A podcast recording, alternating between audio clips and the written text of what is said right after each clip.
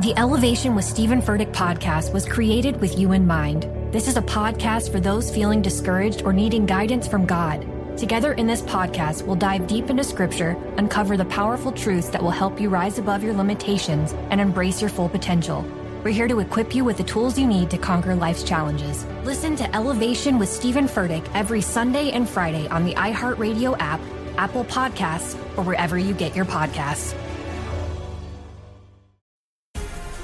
The Black Effect presents Family Therapy, and I'm your host, Elliott Connie. Jay is the woman in this dynamic who is currently co parenting two young boys with her former partner, David. David, he is a leader. He just don't want to leave me. But how do you lead a woman? How do you lead in a relationship? Like, what's the blueprint? David, you just asked the most important question. Listen to Family Therapy on the Black Effect Podcast Network, iHeartRadio app, Apple Podcasts, or wherever you get your podcasts. It's Monday, May 2nd. I'm Oscar Ramirez from the Daily Dive podcast in Los Angeles, and this is Reopening America. Gen Z doesn't seem like they want to work, and they're broadcasting it over social media. Many have said that they don't have a dream job because they don't dream of labor.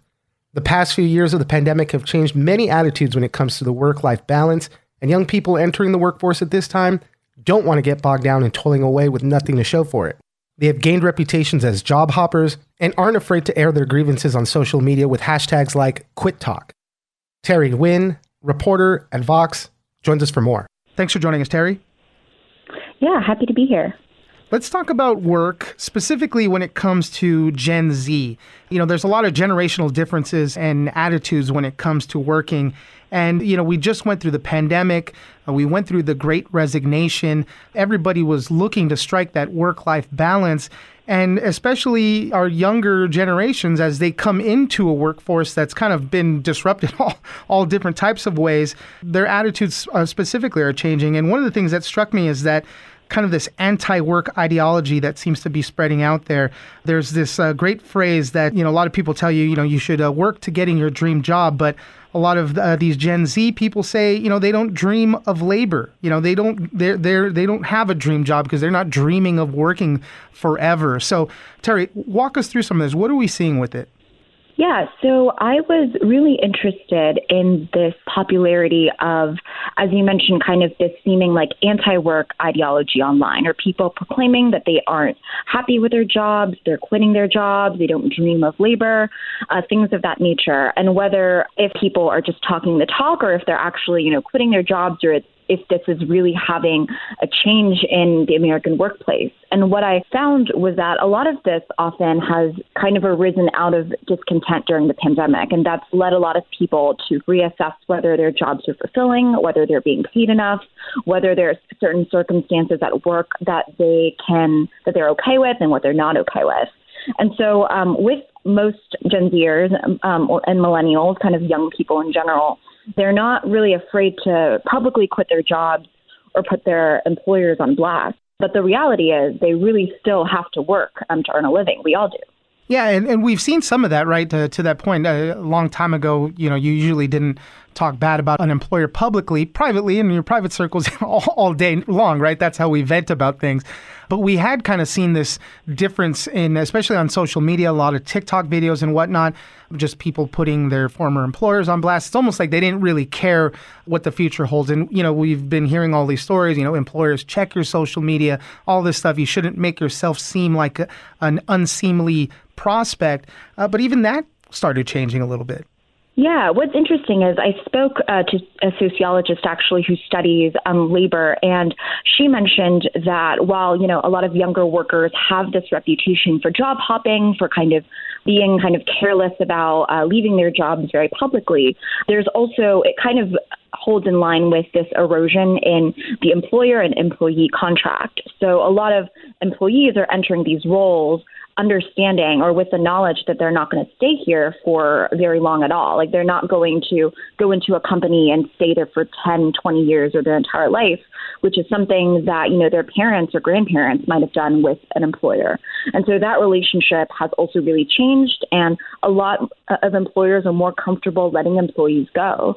And so that kind of contributes a little bit to this, you know, I don't know if animosity is a little too strong because not everyone is putting their employer on blast on social media, but it certainly contributes to this like overwhelming attitude. Uh, tell me a little bit more about this attitude from younger people because I, and you know we we go to social media a lot obviously we refer to TikTok they have this hashtag QuitTok when people talk about quitting their jobs and all that but what are the aspirations of some of these young people? Because to the point of some of this, right, it's not wanting to work. Uh, I guess there was a people saying they wanted to be a rich housewife is the goal. Uh, you know, I want to be an influencer. I, I don't want to work. And, and, and right, this starts fueling kind of those perceptions of different generations. Everybody thinks the generation below them wants to work less and less and less. I know myself. I've, of course, who doesn't want to not have to worry about money and not work? But this is kind of the attitude that's been forming. Yeah, so I, I really think a better way to think about that is that young people want jobs that are better suited to them rather than kind of going in and having to hustle for like certain benefits or a position that they feel um, that you know, caters to their skill set. So I spoke to a few young people and they mentioned that they want more, you know, work from home flexibility or they want an employer who allows them to, you know, work on their own hours and, you know, have a little more um, choice over certain projects or things they care about. Um, and I, I think it's not entirely accurate to say that they don't want to work. It's kind of they're more particular about the work and the times they're contributing to their employers another thing that was interesting when I was reporting this out was that there was this trend of people trying to break into other industries that might be better paying or have better benefits or um, but more flexibility. Um, an example of this was the break into tech TikTok trend, where people would kind of document their efforts to go from say like a customer service job to you know working for a tech company and kind of the skill sets and the additional hours they put in like after their customer service job to get into this new role where they believe that they can, you know, have a more fulfilled life. Right. And so in that way, it doesn't seem too far off from kind of work is still a person's identity. They just want to be in a better, higher paying role, which is yeah. true for most people. Definitely. And, you know, even the change in attitudes from employers, right? There's, uh, when you're talking about these tech jobs, they need so many people, obviously, in a variety of different positions. Even those employers have started not using college degrees as a as a absolute requirement for employment. They're opening their pool of candidates to a lot more people in that sense of things. So you mentioned kind of uh, this notion, right, that young Gen Zers are job hopping. They're moving around too much, but employers play a part in that also. You know, when they need to cut costs, they start cutting people out. They start firing people, especially throughout the pandemic. Uh, you know, we went through this uh, where I worked this whole period of everybody was furloughed for a moment because, you know, the company wasn't making as much. Then those furloughs got extended. Then they became permanent, you know. So what does the employee do at that point? Well, you have to start hopping around. Yeah, I also think that the economic circumstances, um, you know, of this current moment, kind of discussions about student loan debt, growing wealth inequality during the pandemic, and wage stagnation over decades. I think a lot of young people are aware of this. They feel that things aren't changing and haven't changed for a very long time. And so as a result, I think they're more comfortable using um, more anti capitalist language and being more politically forward and kind of what they want to see change. But I, I don't think the attitude is totally um, abandonment of work because that's financially impossible right. for most people. Like the country still has to go to work, but it's just I think an accumulation of all these different factors that have led people to feel just really really frustrated. And the first thing they can do about it is really to like post it on about it on social media. You also raise a very interesting point in all of this of, uh, you know, a lot of these uh, younger people that are talking about this work life balance they're very new to the workforce. you know, a lot of them haven't gone through the many years of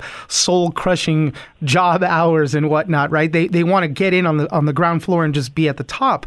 And there's a, a local radio uh, station where I live uh, where one of the hosts coined a term called the dues gap. Like you got to pay your dues.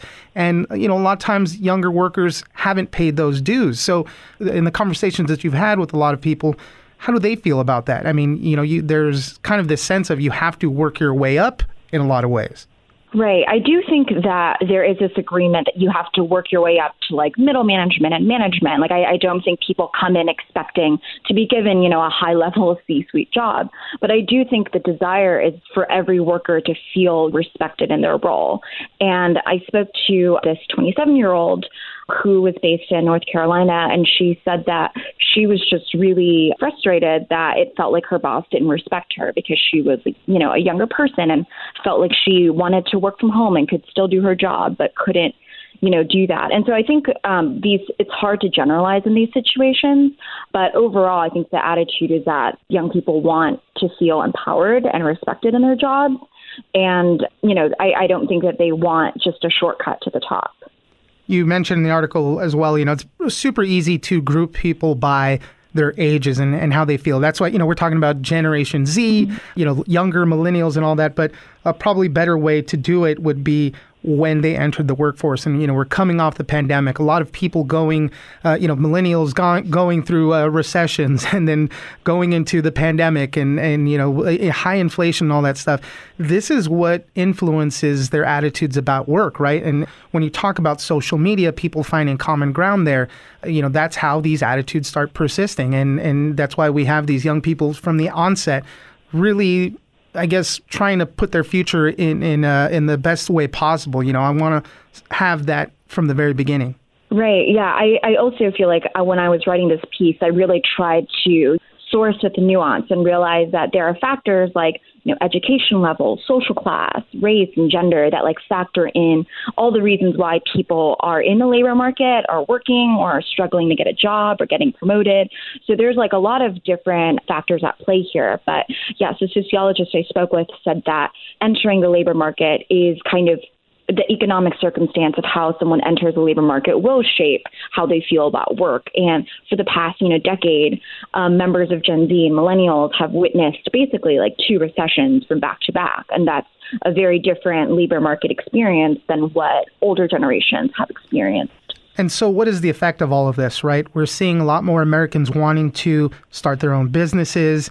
As you mentioned earlier, uh, lower wage workers wanting to pivot into these higher paying tech jobs. We've see this whole TikTok generation social media generation, influencers and whatnot, people wanting to go that way. And so, this is kind of uh, where people are going to. Uh, and uh, especially, and even uh, unionization efforts, right?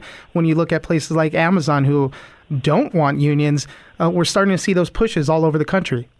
Yeah, I definitely think this is in line with kind of these greater uni- unionization efforts that are occurring across the country. But kind of towards the tail end of my piece, I mentioned that while you know Gen Z is very vocal about this, their involvement in unions is not very high, and that could be a result of kind of there are fewer unionized jobs in America today than there were 30 years ago.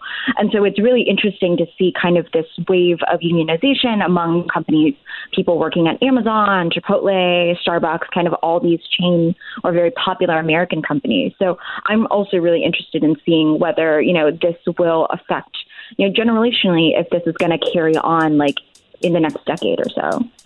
Terry Nguyen, reporter at Vox, thank you very much for joining us. Yeah, thanks for having me. I'm Oscar Ramirez, and this has been Reopening America. Don't forget that for today's big news stories, you can check me out on the Daily Dive podcast every Monday through Friday. So follow us on iHeartRadio or wherever you get your podcasts. The Elevation with Stephen Furtick podcast was created with you in mind. This is a podcast for those feeling discouraged or needing guidance from God. Together in this podcast, we'll dive deep into scripture, uncover the powerful truths that will help you rise above your limitations and embrace your full potential. We're here to equip you with the tools you need to conquer life's challenges. Listen to Elevation with Stephen Furtick every Sunday and Friday on the iHeartRadio app, Apple Podcasts, or wherever you get your podcasts. The Black Effect presents Family Therapy, and I'm your host, Elliott Connie. Jay is the woman in this dynamic who is currently co parenting two young boys with her former partner, David. David, he is a leader. He just don't want to leave me. But how do you lead a woman? How do you lead in a relationship? Like, what's the blueprint? David, you just asked the most important question. Listen to Family Therapy on the Black Effect Podcast Network, iHeartRadio app, Apple Podcasts, or wherever you get your podcasts.